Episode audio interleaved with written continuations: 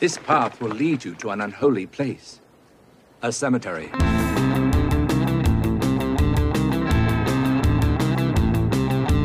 Hello, everybody. Foggy Jack here, the Lost Boy, Oddball of Magic, and the host of the Foggy Jack 13 podcast. I'll meet you down in the pumpkin patch where the haunters meet the haunted.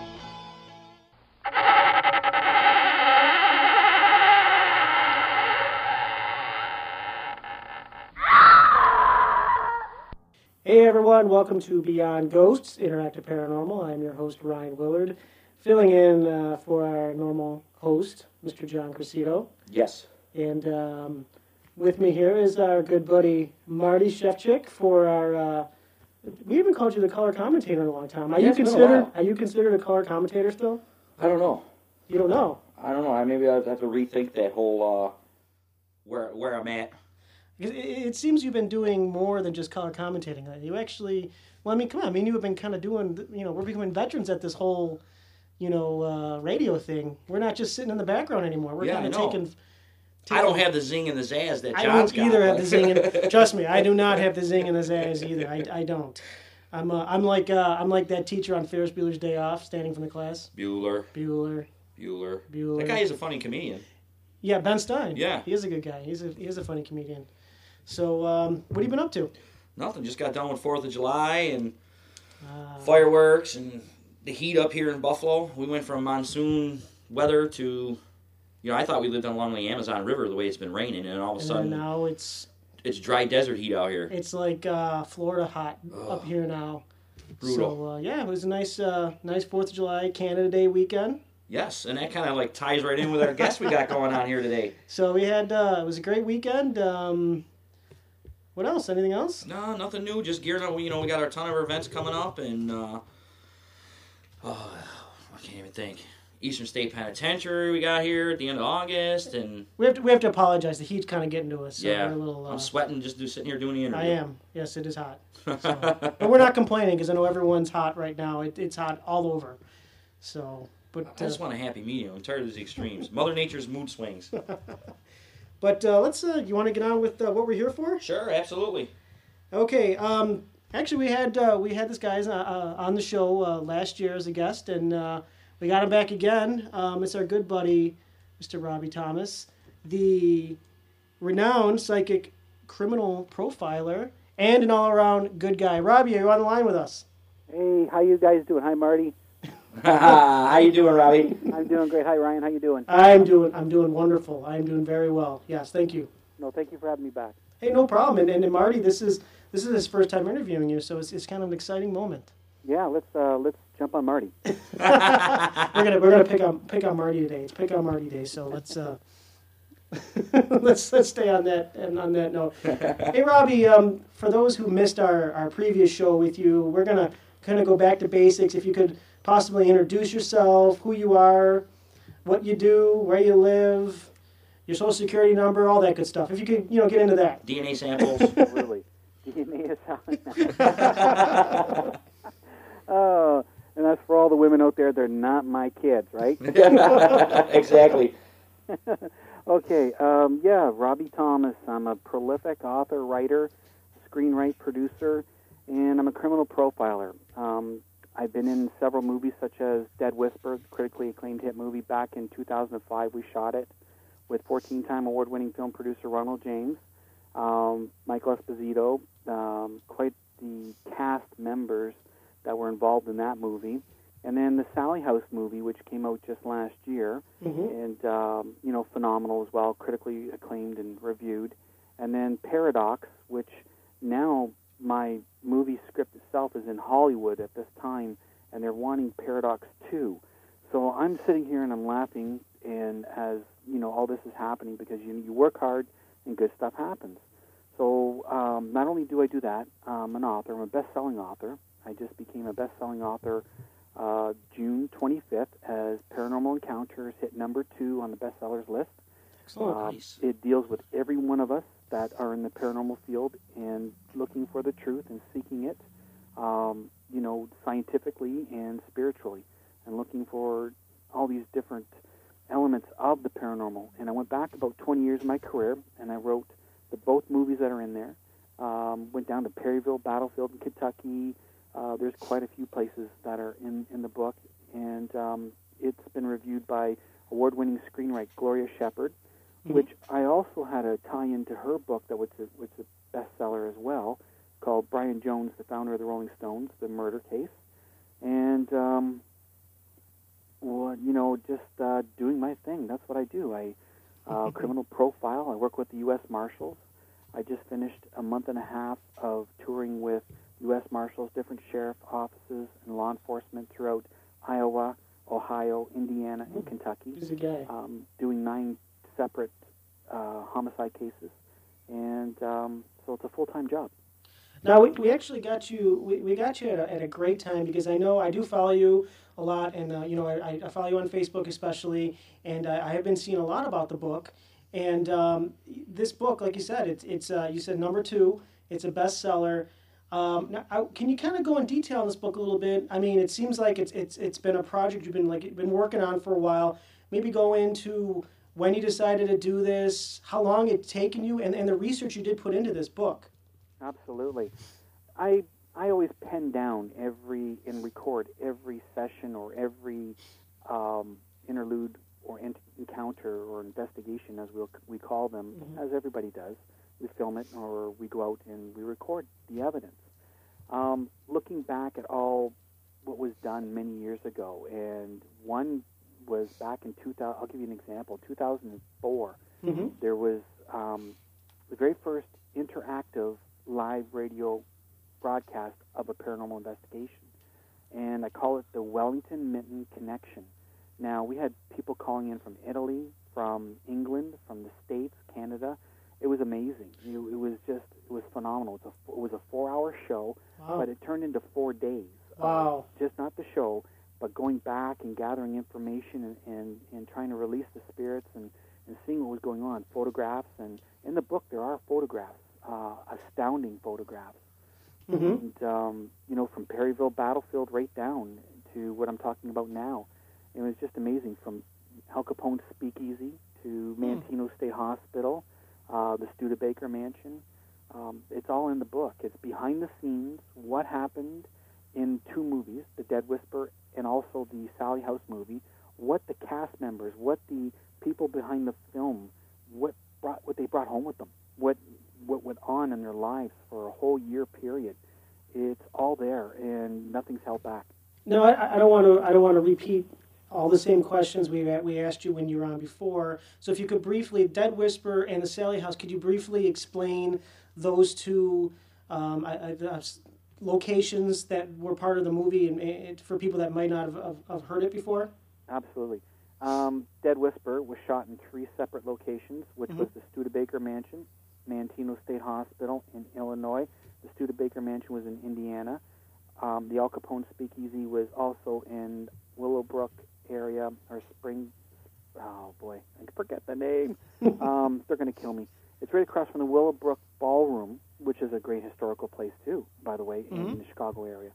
And um, those are the three main uh, object- objectives we had. Mhm. We came off the Natalee Holloway case back Okay. in 2005. And 14 time award winning film producer Ronald James, who shot The Crocodile Hunter, Animal Planet, and Yeah.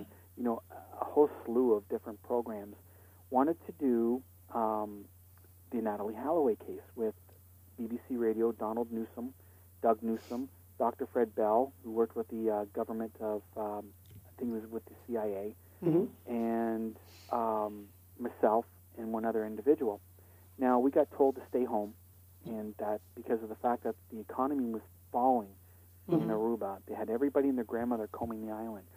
So what we did was we we took the better turn, stayed back, and let them do their dealings. And Ron says, "What do you want to do now?" And I said, "Well, let's go shoot Ghost and Legends." Mhm. And it turned out to be Dead Whisper, and that's where we came from shooting all 2005. The movie came out in 2006, and then we went on to do the Sallie House. Now, the Sallie House was shot with a different producer, Scott Unruh. Michael Esposito was with me in that movie as well. Mhm. I was on tour doing the Power of Spirit tour throughout the United States in 2007. Kansas City, Atchison to be exact, Kansas, was the location of the Sallie House, and we just so happened to shoot the movie there. Now, uh, what, what what was your uh, opinion on the Sallie House as, an, as a place for to investigate the evidence caught there? Any, any experiences? Absolutely. Um, we did a long shoot of gathering information.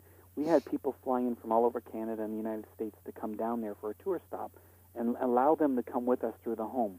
Mm-hmm. That we had one whole specific day for that.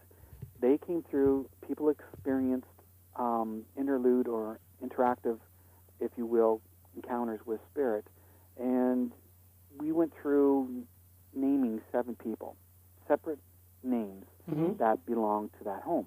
The historian checked them all out. Those names checked out. Hmm. Now, during during the course of this, there was no Sally mentioned because I just didn't feel no Sally. Yeah. There was no Sally. Um, a year prior to 1906 was 1905. They went back and did their research. There was no Sally in the vicinity of that whole area whatsoever. In 1906, there was no Sally in that vicinity wha- whatsoever, and in 1907 there was not. So we covered our bases very well with Mhm. if there was a Sally or not. Where did they get the Sallie House name from? Um, some, you know, I've seen it on TV where uh, a psychic went in and dubbed it the Sallie House. They said they mentioned they've seen somebody went in one of the upper windows and called it Sally. um, the closest thing I say on film is that a child's doll might have been named Sally. Okay. Um, but I would rather call the home the House of Spirits. Mhm. Anywhere you go, if you're a catalyst or if you are in any property at whatsoever, the value of spirit's going to show up. Mhm. So, uh, dubbing it Sally and having the historical venue of this methodical or malice that's going on there um, didn't happen. I got a question for you, Rob. Of all the places you investigated, uh, what would you say would be the most uh, loca- or the, the location that had the most paranormal activity? Would it be the Sallie House?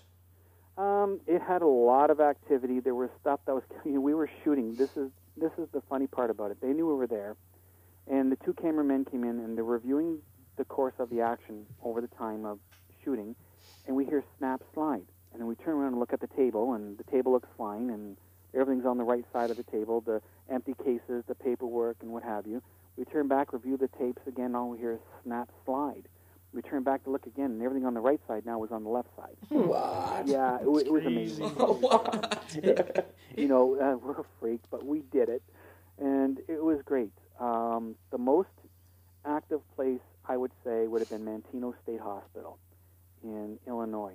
We Hmm. captured so much, and on film, um, on snap camera, on digital recorder, on analog tape. It was just amazing, just amazing.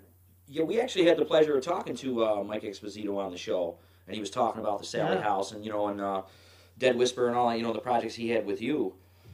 He, And, uh, he had some great evidence. Yeah, too. he did. Oh yeah, the guy's phenomenal as far as when it comes down to EV. That's why we had him on as an EVP expert. You know, to delve into the realm of you know sound and audio and everything. Mm-hmm. I got another question for you, Rob. I mean, you alluded to, and that's pretty much what you've been doing recently, was with the whole uh, like cold case files and stuff, and working with the police. How do the police actually take to you when you come down? Are they like, do they actively seek you out and say, look, we're at a dead stop with this? Or is that like uh, something that a lot more police departments are starting to do now? No, they've been doing it for quite a while, and you know, there's not like everybody thinks there's thousands of psychics that work with the police, and there's not. Um, when and don't get me wrong, they do their work. Is when they get stuck, like you suggested, they'll call. Uh, the phone doesn't stop in the office here. I just left the U.S. Marshals, Jeff Broughton. Um, see, I'm, I'm allowed. I'll mention their names because it's all factual. Jeff Broughton is the firebomb expert for the U.S. Marshals. Uh, decades of experience, and worked a case in Ohio. Now, I'm giving out the evidence, and I'm talking about certain subject matter that he didn't know. And when it came to light, when I mentioned that the guns in the floorboards, the family gasped and they said, "Oh my God!" Because the husband was murdered that night, roughly around midnight, Mm-hmm. and the next morning, the wife is having a construction crew and many people in the house changing up the floorboards. Wow. Hmm. No, it's amazing how how the other side talks. So no, um, they approach me. Um, now he works with me on many different cases, and I'll be working with him on uh, other cases as well. Gary Peterson is by far the leading expert in the United States. He's certified throughout the United States as the um, water drowning expert. And so when I get into a case such as in Paintsville, where April Pennington was found in the lake, and I said she didn't drown. Uh, there wasn't, you know, not even a speck of water in her her throat or what have you, but she had a lot of bruising on her back and and her arms and everything. Um, you know, the, the time of death and how blood pools and and you know getting to the specifics. I could have taken forever to, to get through it all, but it just you know having him work with me as well and taking on this case and then now looking at when I had the sheriff sitting there, the chief of fire sitting on my left, I had the coroner in front of me, and I'm I'm really digging into the coroner because I said to him, 19 years ago, what was your what was your thoughts? And he goes, well, I put them on paper as possible drowning, possible foul play, and I said, what experience did you have? And I love questioning people of authority because then you you try you get under the you know the surface of things and we record everything. So minutes are taken, films ro- rolling, and we have them there. Um, he had a week and three days of evaluation on becoming a coroner. So I said to him, the very first medical practitioner who had the license of Kentucky was a certified doctor for many years and stated it was murder. And you had a week and three days training by watching a video on how people were cut open as a coroner. So does you know, and the sheriff's looking at me and he's getting a little, you know, upset. Not at me, but at the fact I'm bringing all this up. And I said to him, now, what really strikes me funny is how do you lose the the, the larynx, the throat parts? And he got all red faced. The coroner did. And then the sheriff sat up and said, "What the f?" Oh, Jesus. And I said, now, you would have caught all this if you would have read all the reports.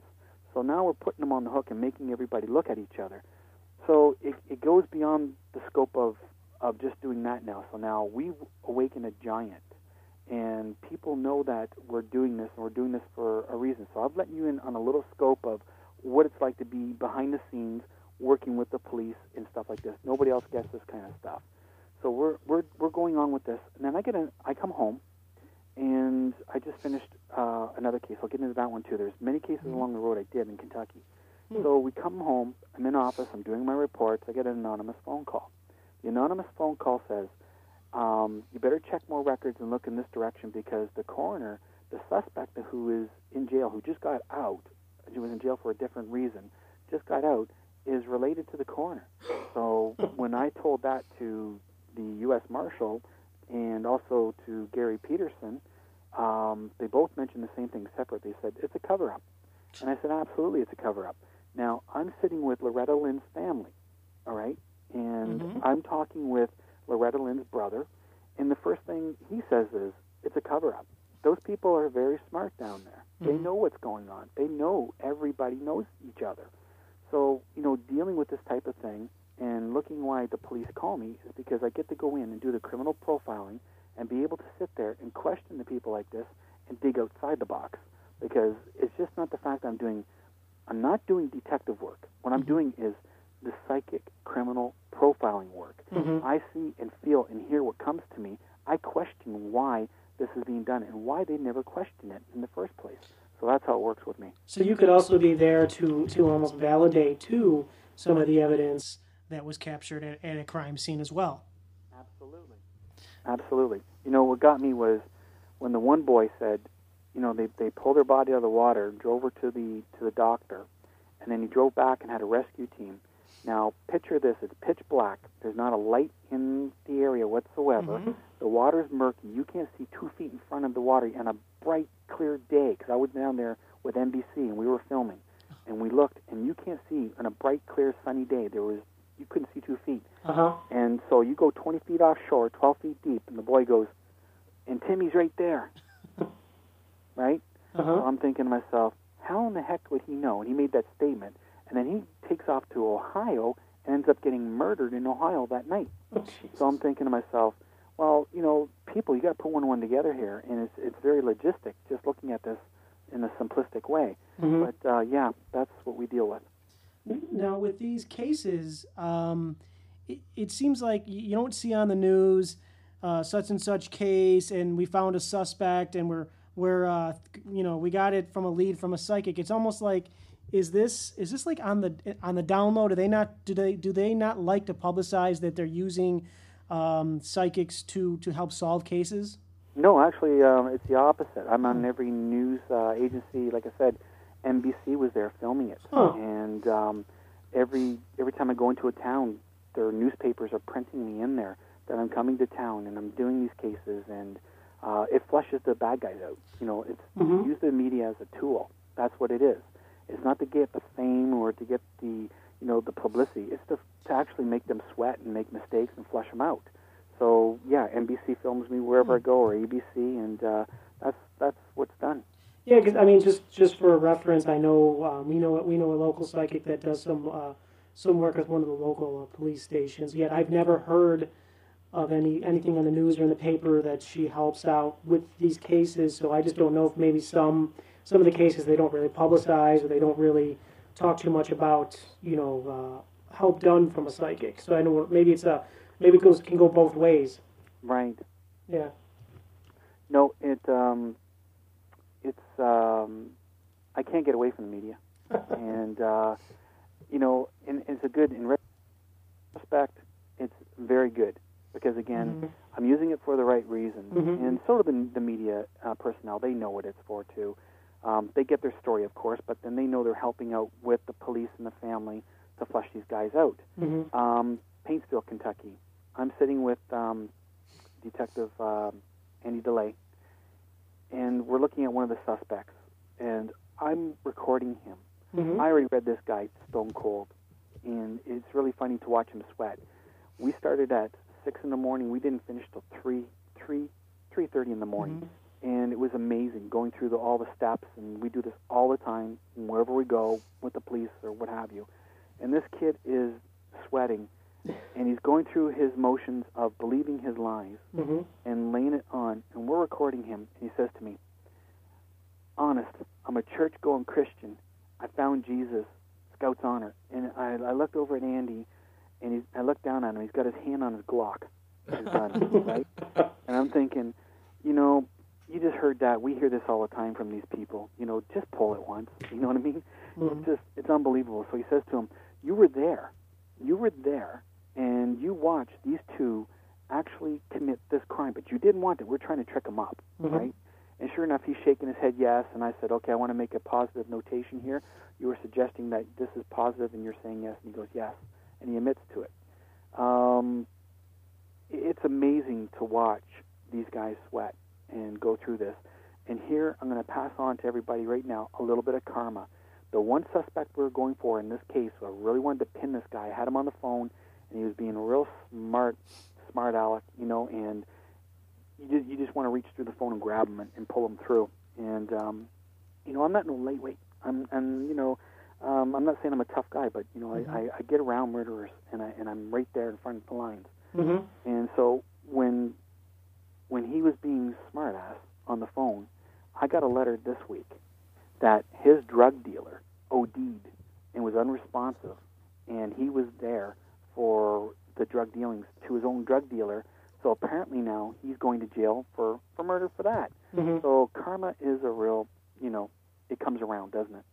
Now, it it almost seems that um, a lot of these cases, y- you know, you, you're not even you're more you're more used be, as well because you're good at reading people. So, are you also used? Um, you you can pick out people's facial expressions. You can pick out people's the way they talk, the way if they stutter, if they sweat. Like, can you can you kind of tell in in you know when someone's you're being interviewed whether this guy is completely Well, it's probably more along the lines of when he, he throws a fact out there that probably the, the, the, the perpetrator of this crime or that suspect is probably the only one that knows that. And then you come in there and drop this on him. He's like, holy shit, how does this guy know this, you know? Yeah, it happens. Um, you know, I'll give you the, the very latest one in Ohio again with U.S. Marshals um, Jeff Broughton. The whole family was there, and Rob was a was a guy, a gentleman who was murdered in his own home. Now, this one guy sitting in the back, you know, I felt right from the beginning. I'm, I'm thinking, I'm looking at all these people. I don't know, you know, who's who. There was a, you know, if anything, there was like a hundred people. There was all kinds of people in that room and I'm looking around. I didn't feel one side of his wife's family there, Uh-huh. not one. And all of a sudden, this guy comes in the room, and I just didn't feel right with this guy. And he comes about midway, sits down in a chair, kind of hides behind their family. And you know, I'm looking at all these people. I'm talking, and all of a sudden, I see a little light, and I'm just reading this guy and I'm going, I know what he's doing. He's got his cell phone on.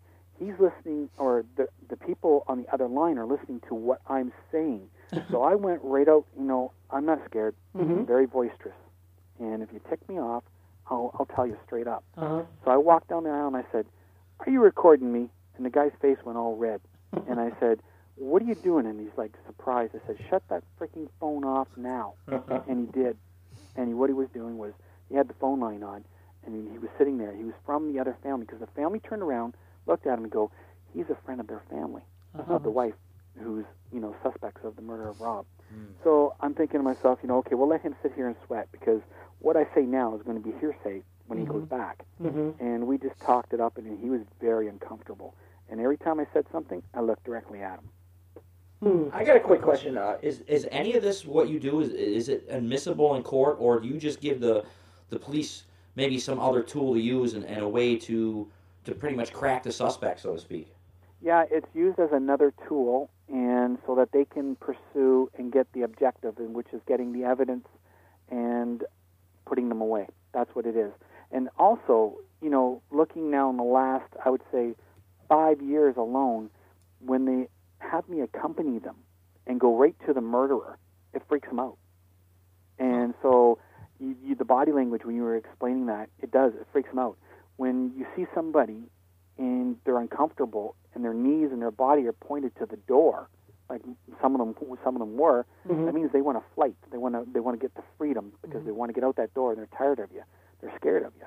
Um, you know, they're they're not they're evasive in the way they're talking. Um, you know, just just their mannerism, everything, the body language, it's there. So that helps out the police in criminal profiling who this individual is and what they're up to. Now, Rob, on- that note, uh, I think we're going to take our first commercial break of the evening. So if you could hold the line, and uh, Marty, um, go hit the John if you got to, and uh, Yeah, we gotta take a break to pay the bills. Johnny yeah, we can take, take a break to pay the bill. Not use the bathroom, though. We could if we wanted to. We could. Break, yeah. So, uh, so Robbie, hold the line. Marty, hold yourself, and uh, everyone will be back with Beyond Ghosts Interactive Paranormal. Um, at this uh, time, while we're waiting, uh, go check out BeyondGhosts.com. Be right back.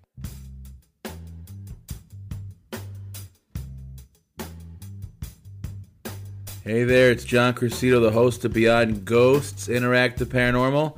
All you beautiful listeners out there, when you get a chance, can you please go check out our incredible website, which is all about educating while entertaining. We're talking about www.beyondghosts.com. There you're going to find out all kinds of information about the Beyond Ghosts gang. We'll be talking about our awesome radio show, which you are currently listening to. Thank you so much for doing that. But also stuff about our events, because remember, We are all about interactive paranormal, and that's right, getting all you ghost hunters off the sidelines and into them haunted houses and all them places across the country for you to do some investigaciones of your own. So check out beyondghosts.com and we're going to have fun while we kick some knowledge about the wide open field of the paranormal, which you know what? Remember, babies, there are no experts, just folks with a lot more experience. So, beyondghosts.com today. Hey everyone, welcome back to Beyond Ghosts Interactive Paranormal. I'm your host today, Ryan Willard, here with uh, color commentary Marty Shevchik, who is uh, he's uh, graduated up to co-host today. That's right. No, uh, no John. John's kind of indisposed this weekend and Mm-hmm. busy, busy, busy. And Hey, such is life, and it's uh, summertime, so everyone's on the move. true, I was just on the move this past weekend, so I can't complain myself neither. So, but we're, we're handling this okay. We got a great guest, and uh, he's making it easier for us tonight. So, on the line, uh, Robbie, you, you're still with us there. Absolutely am. Um, okay, we were talking about some of your cold cases you were doing. Um, uh, what I wanted to ask you, and I was going to do it after we, you know, with after the break. Have you ever gone to a case and, and basically walked in and, and, and just told told the detective or told whoever, say, listen, I, I, I got nothing. I, I, I really don't know. I, I don't feel anything. I, I can't really help you. Have you have, have you run into that situation? You know, honestly, uh, no, never have. Um, and I'm not just saying it just, and people go, oh yeah, whatever. It, it, I'm telling you the truth. It, it just never happens that way. Mm-hmm. When given the opportunity and asked for help, and they've given me a picture of, say, a child missing, or um, like Caesar Cano back in 2007, I got a picture and his name. That's all I, I, I got. Mm-hmm. And I'm sitting there, and I get the murderer's name. I get his name, Hmm. Cecil. It's not a hat. It's not a name you can pull out of a hat, you know, like Bob or John. Yeah. And his name was Cecil, and where he exactly lived, um, where the body would be found. It, it happens like that. Um, it just, I don't know how to explain it. Mm-hmm. I really don't. It just, it's used for a purpose, and other than say, "Can you find my car keys for me?" You know, it, it, it's more purposeful in helping families. Uh, Robbie, when, when, when did you actually start to develop or realize that you had this ability to do this? Is it something that just kind of, you know, came out of nowhere, or did you always seem to have some kind of ability to do this? Um, at a very early age of say three years, three or four years of age, um, my mother had a baby out of wedlock, and being Roman Catholic, very strict, the baby was given up for adoption. Many years later, she meets my father, marries him, and has me. So now I'm, you know, bringing to age three or four. I'm telling her either I'm adopted or I have a sister out there. Mm-hmm. And she used to say, Ron, he's doing it. And my dad would say, Robbie, leave her alone, get in here. And so, you know, bringing it fast forward to age 28 now, the day before my, my mother died, I was shown a vision the night before that tomorrow was her day.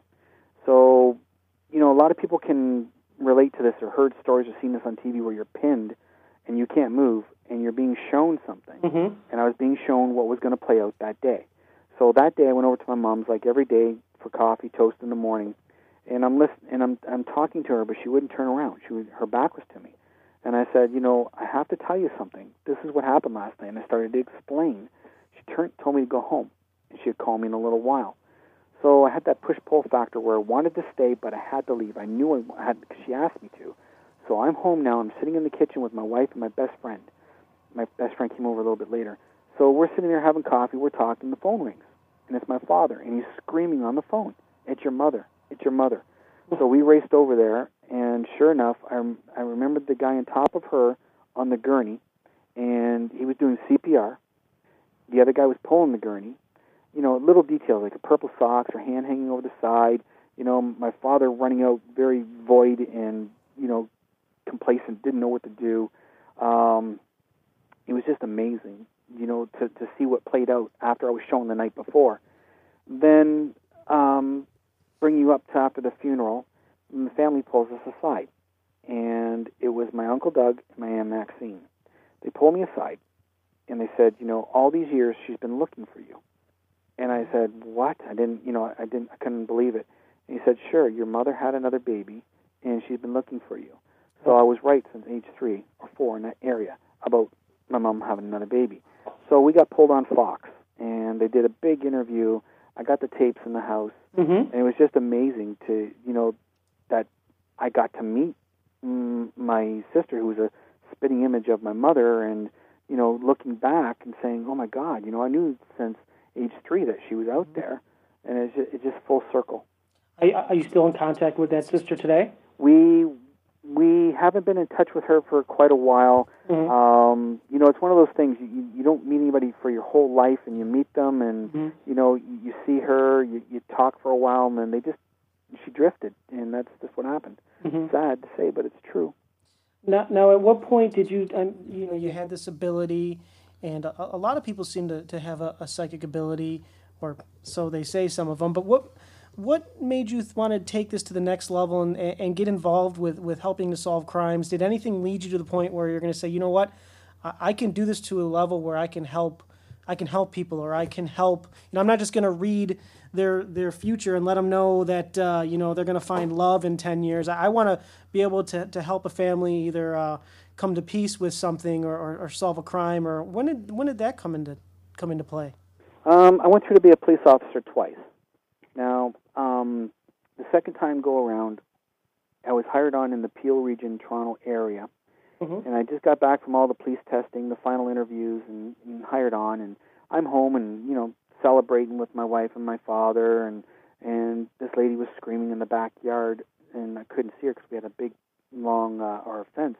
So I hopped the fence, and there she was in her nightgown. And she's pointing. She's going, "It's an accident." So I ran out, and there's townhouses, and I ran on down the driveway looking, and I looked out towards the road. There was no cars. This guy says, "No, in here." So I looked, and he had a sliding door, and I went through to his townhome, and I seen a woman running around the the kitchen table screaming, and I noticed a man over by the door to my right holding a doorknob, and he was white as a ghost, and he hmm. said, "Come here." So I went over to him, and he grabbed my shoulder. He opened the door, and he shoved me in this little room. Well, in the bathroom, there was a guy there staring at me, he was dead. So instinct takes over. You want to do vitals, and you want to do CPR. Mhm. So I'm I'm administering vitals and you know and CPR, and I'm looking at this individual, and I hear "Let me go," and I I step back, and I thought, you know, I'm Kim, I'm you know my mind is focused on you, and and I maybe I didn't hear that right, so I continue doing what I'm doing, Mhm. and I hear really loud, "Let me go," and I look him right in the eyes, and he's staring right at me, and I thought, oh my God, the guy's talking to me. uh-huh So I step back, I open the door, and I walk out, and I'm kind of like, you know, beside myself because the guy is dead. He's talking to me, and I, you know, I know I've seen this before as a kid growing up all the way to now, but he just took me back. So after the um, the funeral of this individual, um, and it, it turned out to be my sister's best friend's father. Mhm. So it was just it was amazing the connection. So after the, the, the gentleman's funeral, I decided that I wanted to quit. So I call up where in the police detachment, and I said I don't no longer want to be a police officer, Mhm. and they couldn't understand why. So they called the Chatham Police Force, which in turn sent uh, a film crew, the sergeant, and a captain over, and they were in my home now filming me, and they were doing a documentary about police officers, firefighters, and EMTs who quit under duress. And I kept telling them I'm not stressed out. What it was, and I explained what happened, and you should have seen their jaws. They were literally on the floor. Mhm. And uh, it was amazing. That was my very first movie I've ever been in. and, um, you know, funny to say, but that's when I knew at that time that, Mhm. you know, I'm serving on the wrong side, but I can still serve with the police, and somehow this will generate and move forward, and sure enough, it did. I got a quick question uh, to ask you there, Rob.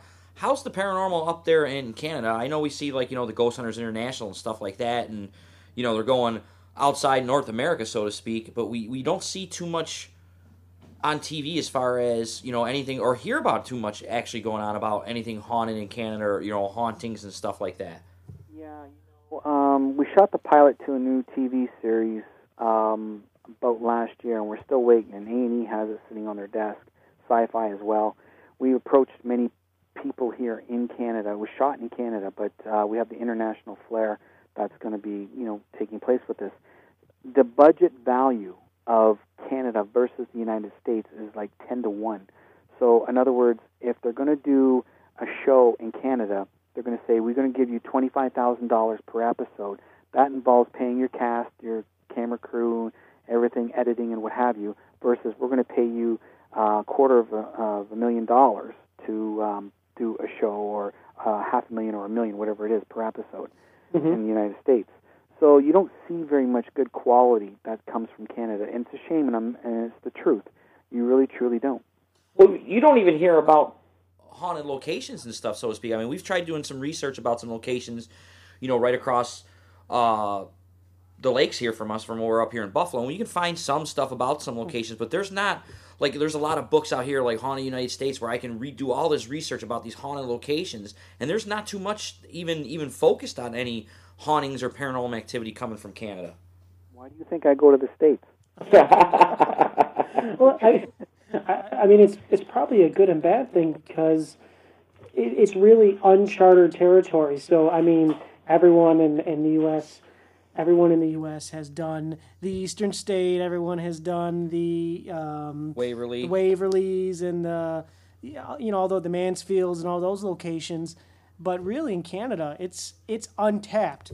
And there there's probably I mean there's got to be a ton of great locations that uh, I, I think would probably make a great story for for a TV episode. Oh, absolutely. There's the Black Donnellys, which is not too far from here, and there were, I think it was Annie went down. Yeah, it was Annie, and I'm correct in saying that. I spoke with the, the people who own the Donnelly home now in the ranch or the the um, farm and what have you, and I was I said, you know, I would love to come there and do some filming. And they said, we'd love to have you. We really would, but people have ruined it, and we don't want people on our on our land no more. There's people going at nighttime, sneaking on the property, and you know the barn is a historical site. The homes are the homes are, and what have you, because there was several family members who were Irish that were murdered by the townsfolk, and all at one night. So what they were doing is people were you know sneaking in cigarette butts and just throwing them down. They were scared the place would catch on fire. So that ruins it. You get very historical places like that. Um, Amy came over one time and they did some filming, and they were very upset at what happened during the time they were filming at at this place. So I got the lowdown on what happened, and you know something like that would be ideal, but it ruins it for everybody. Absolutely. I mean, we, we've seen some of the work we've done and get some of the locations we've had up here. You know, there's been some, we like to call them, term them like fly by night groups where they come in, they, they have content, and it's just like a, a notch in their belt, so to speak. I got to investigate this place, and then you never hear anything about them. They don't go back to the location, nothing like that. And then, then unfortunately, the location doesn't want to deal with any kind of paranormal group or anybody trying to come in there because they've been, you had that one bad apple that ruined it for everybody else. That's true. That's true, and it's a shame because there are people who really want to learn and educate themselves what is paranormal and the normalcy of because you know this is a way of life. I, I, I teach it as this. It's not that we live here and they live there and we're catching a ghost and oh my God, look at the trophy I got. It's a way of life. Mm-hmm. We've been brought up as children and we've seen this stuff growing up. Well, so have our grandfathers and their grandmothers, and so is our great grandparents and you know the stories we listen to from them it's a way of life because from here we go there and that's the big part of people that they miss it's not that we're becoming a weekend warrior Mhm. or we're becoming a ghost hunter you know we should take it and evaluate it properly and we call it paranormal encounters Mhm. and that's hence the book i'm sorry i'm just throwing a plug in there Oh, perfect, perfect segue. Real quickly though, Rob, I know you mentioned earlier in the episode about you were at a location and the spirits. I think it was either Sallie House. Um, it was when you're talking about the, the filming you did. The, they spirit the spirits knew you were there, knew you were coming. Now we, we, we had a location we did in Buffalo, and we, we brought a psychic in, and the psychic told us they know you're here. They they knew you were coming for a while. And the funny thing is, we're thinking, well, how the hell would they know we were coming? Well, I guess the caretaker of this location was going around uh, days before we were coming and was, was actually talking to himself and telling the spirit hey, there's in, these investigators, they're going to come in and they're going to Try they're, they're going to to try to they're going to try to communicate with you. So we kind of found it interesting that we kind of, thought the psychic was a little uh, little bonkers when she told us. I'm like, how the hell would they know they were coming? But she actually validated that this caretaker was going around telling the spirits we were on our way and we were going to be there. Did, I mean, is that is that pretty common? Do you do you know when you walk a location like you're being expected? Absolutely. I'll give you two uh, two examples. The Sallie House movie, before we shot it back in 2006, it was the new um, Discovery Channel New Dominion Pictures, Tom McNaughton, uh, who literally owned Discovery Channel. They had a lot of shows on there at the time. At one time, a haunting and what have you. Um, it was it was Discovery Channel. It was 14-time award-winning film producer Ronald James, uh, Michael Esposito, myself, and the Indiana Ghost Trackers that were to go there and film the Sallie House movie back in 2006. Well, just prior to getting ready to get on the plane and you know get everything all finalized and to go, the woman showed up in my bedroom. Like you know, every guy wants a woman to show up in their bedroom, don't they? But yeah. this was a little different. This woman was, and um, she showed up and she explained to me that Ron was going to do this, McNaughton was going to do this, Michael was going to do that, Esposito was going to do this, and everybody else was going to do whatever they were going to do to each other. And I was listening to this, and it was just it was amazing. So I wrote down everything. The next day, I'm sitting there and I'm pondering what I have, and I'm going, you know, I'm I'm, I'm not wrong. I seen what I seen last night. So I started calling everybody. I called up Michael McDowell and I said, look, it, don't bother going. You're not even going to get in the house. They're not even going to let you in the house. And I said, and I called up and I told Ron, I said, this is what's going to happen. And I, I told Michael Esposito what was going to happen and Tom McNaughton, and it was, it was amazing. So I stayed home, and they were mad. there was thousands of dollars spent to do this, and I did not go. And right up to the last moment, jumped that plane, and I said, no, I'm listening to what she told me. And every guy should listen to the women. Believe me. so um, what happened was the next day, Ron's on the phone, and he leaves a recording on my, my answer machine saying, okay, Mr. Psychic, you were right, and this is what happened, and you were right about this and that. And yeah, they all disbanded, and it was a big kibosh. And all that money was spent for nothing. Michael McDowell didn't even get inside the house, and that's what was shown to me. He would not get in. I spoke to his girlfriend, and she said, "Don't drive. Listen to Rob." And you know, these people will confirm this. This is all true. So this is the big kicker. I'm on tour, Michael Esposito says, "Why don't you stop down at the Sallie House, and we'll make that part of the tour in Kansas?" So I snuck it in on the tour, and then Scott Unruh, who shot the Montezuma Treasures, calls me up and says, "I hear you're coming." And I don't know how he found out, but he did. And I said, "Yeah." He goes, "Let's make a movie." I said, "Sure." So I'm sitting on the front porch. I brought actor Jamie Routley with me, who starred with like Oliver Levy, uh, Nick Mancuso, Roddy Roddy Piper, many, many, you know, great people he's been in movies with. And he never done the paranormal. He's always done the horror and the drama. So I brought him down. We're sitting on the porch, and, my, and Michael Esposito goes, "Do you realize what day it is?" And I said, "No." And, and he told me, and I went, "Oh my God!" It was a year to the very day. It was a year to the very day. A year prior to, I was supposed to be there filming, but yet we were there now filming. Amazing story. Wow. Rob, those are uh, those are some pretty good examples of exactly what I was asking about. Um, actually, we're gonna take uh, we're gonna take another commercial break. Um, so, Rob, you can hold the line, and uh, we'll be right back. Everyone, go check out www.beyondghosts.com. Check out what we got going on the website. Check our events page, and hold the line. We'll be right back. Folks, you got to check it out. We're talking about go to phantomlight.com. That's phantom, L-I-T-E dot com. And check out the Phantom Light Illuminators.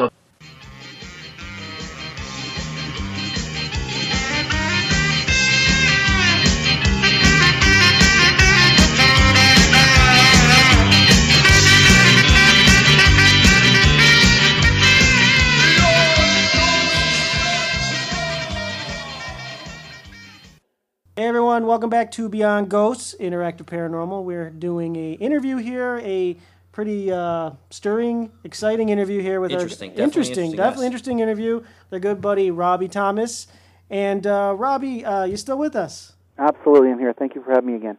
Hey, no problem. This is actually uh, it's actually been a great interview, and we're actually getting close to the end of the night. So what we want to do is we want to give the, the however much time you need. Um, I know you're a real busy guy. You got a lot of things going on. You got the book, you got the tour, you got the shows. and and you got the websites. If you could, can you can you give a shout out and and, and, and we want you to talk about everything, Robbie Thomas, if you will. Yeah, your URLs and whatever you got. This is going to be simple. This is great. No. All right, I'm self shamelessly plugging myself. RobbieThomas.net. Um, there will be changes coming up. You'll see it's the Psychic Justice Tour. You'll see the tour I've done. There's much more coming up. Um, I'll be on the Queen Mary. You want to walk the decks with me? We've got very many integral individuals that'll be there as well. I can't mention them right now. It's a total surprise, but you can get a hold of me. I'm on Facebook, Robbie Thomas. Look me up. We're going to be doing the Queen Mary. I have the Canadian American Paranormal Conference coming up August 6th and 7th. It's in Sarnia, Ontario. We have Keith Age, we have Aaron Houdini, we have David Foltz, we have Michael Esposito, Amy Williamson, and myself, and some surprise guests might be popping by. And we have so much more. We got Paranormal Encounters, my new book that came out seven short weeks. It reached number two on the bestsellers list of June 25th week, and it's amazing. I'm just taken back. I'm humbled. Um, I spoke to the publisher. It was just fascinating how something like this can can happen. And uh, Amazon, I know it says Amazon.com, Borders, uh, Chapters.ca. Many of the sites are eight weeks for delivery, but you can place your order and they say temporarily out of stock, but they are getting getting them in. Again, you can get it through my office as well, uh, RobbieThomas.net. And um, boy, oh boy, I'm on tour throughout the United States, coming up again shortly. Um, look for me. We're we got a new movie coming out as well. That's um, a major motion picture, 15 million bucks plus. It's called Bluegrass Run. I got a role in that. I cross lines to acting, but I get to play myself, which I'm going to be the conscience of an individual who escapes the police from Chicago to go to Kentucky. He met a woman who's a horse breeder on the internet, and in the meantime, he's trying to evade the police, and I'm his I'm his good side. I'm trying to help him along the way. Um, there's so much, so much, but um, keep an eye for me, folks. There's a lot more stuff coming up. Like my two movie scripts are in Hollywood, Paradox uh, and Paradox Two. And uh, you know, guys, thank you so much. I can go on and on, but this is fantastic. Thank you so much. I, I got I got to tell you, Rob, you you're probably one of the busiest guys I know. Do you do you find time to sleep? You know, you know, it's amazing. I'm on the road, and when I do get on the road, we don't have much time to sleep. It's amazing. I just don't know. I get home and I'm working from morning to night. You know, doing the the media and the networking, and then talking to people, and and going here and doing this and that. And I've been offered from five separate production companies my own TV show coming up, but I've already shot it, uh, an episode or a pilot. So I'm sitting here with so much on the desk, I just don't know what to do anymore. It's true. Well, as long as what you're doing is what you love, that's all that's important. That you, you, you love the work that you do, and you get up every morning and you're you're happy with what you're doing, because nothing's worse than having to go to a job that you absolutely hate. So as long as you enjoy what you're doing, you love it, I'm all for you. Oh, thank you so much. Thank you. And uh, you know, again, thanks for thanks for coming on. Um, wow, there was so much you mentioned there that we didn't even talk about in the interview. We could probably have you on probably every week with the amount of stuff you're doing. We even talk about the the, the paranormal convention that you're doing, and um, like I said, please check out the websites. Um, there's a lot of stuff about Robbie Thomas. So Rob, thanks for thanks for coming out, and uh, thanks for for for uh, sitting with us and chatting with us for an hour. It was definitely interesting, and we'd love to have you back again sometime. Oh, absolutely. And I'll give one more shout out for the, the convention website. It's called the Canadian American Paranormal Conference, canamparacon.com. That's canamparacon.com. Okay, sounds good. So everyone, check that out. Rob, if you could uh, hold the line so we could properly say goodbye to you off the air. We're going to take our final commercial break of the evening. So everyone out there, again, check out the websites Robbie mentioned. Check out BeyondGhosts.com, and we'll be right back with more Beyond Ghosts Interactive Paranormal.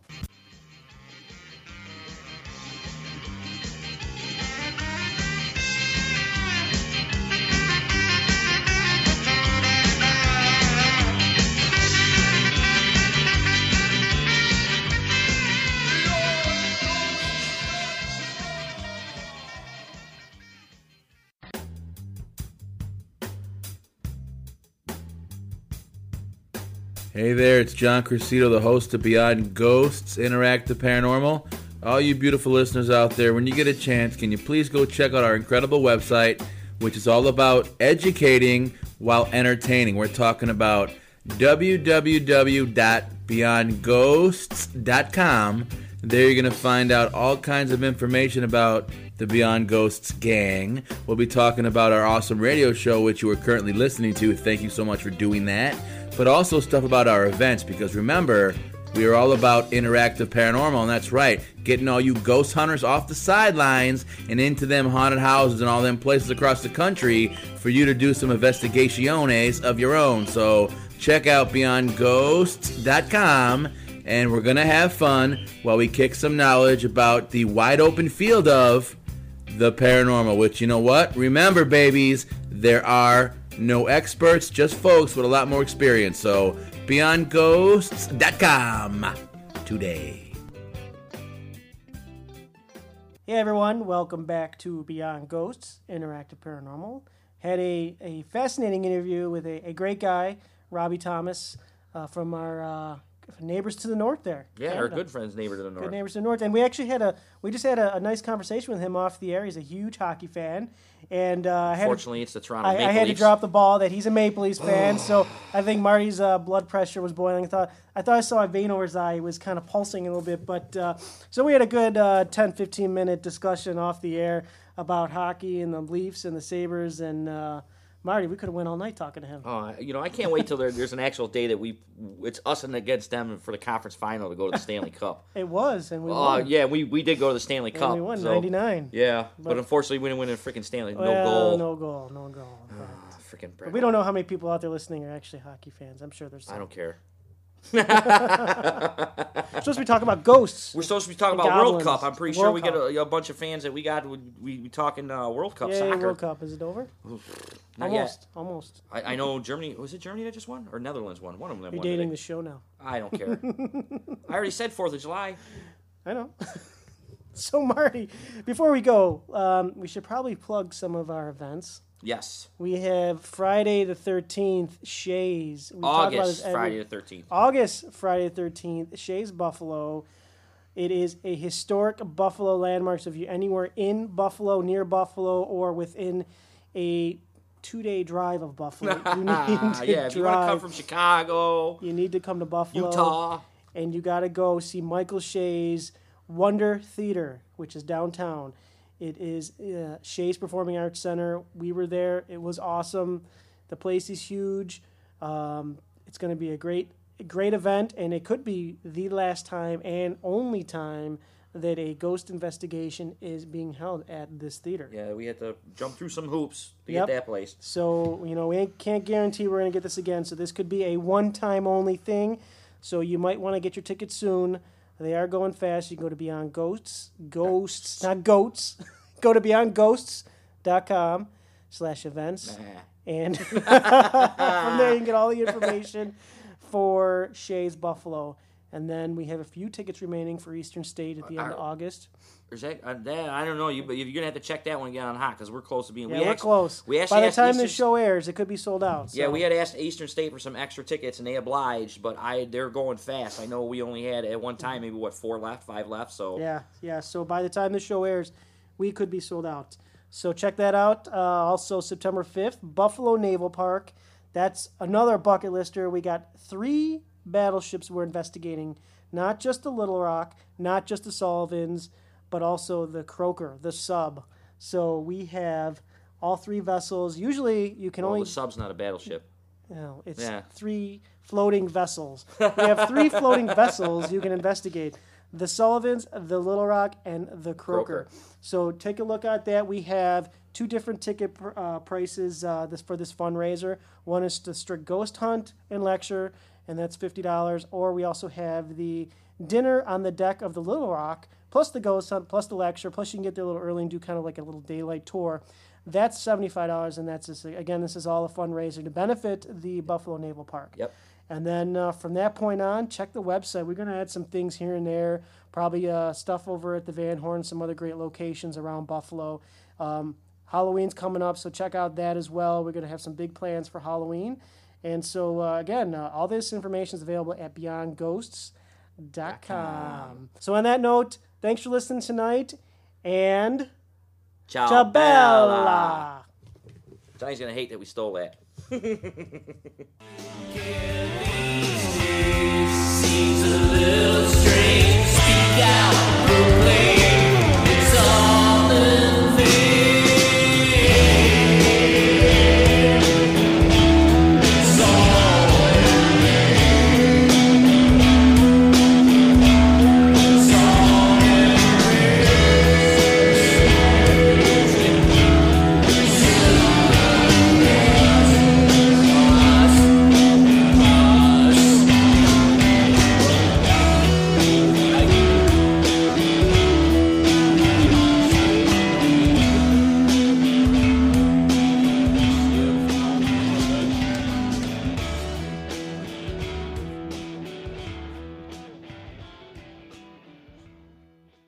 If you don't feel anything, that's fine too. That's cool in the game with us. Thank you guys for listening to this episode of the Foggy Jack Live Podcast. Please follow us on all our social medias at FoggyJack13. Also, make sure you subscribe to YouTube and to our Patreon. Hope to see you all next time down in the pumpkin patch. Thank you, goodbye, and blessed be.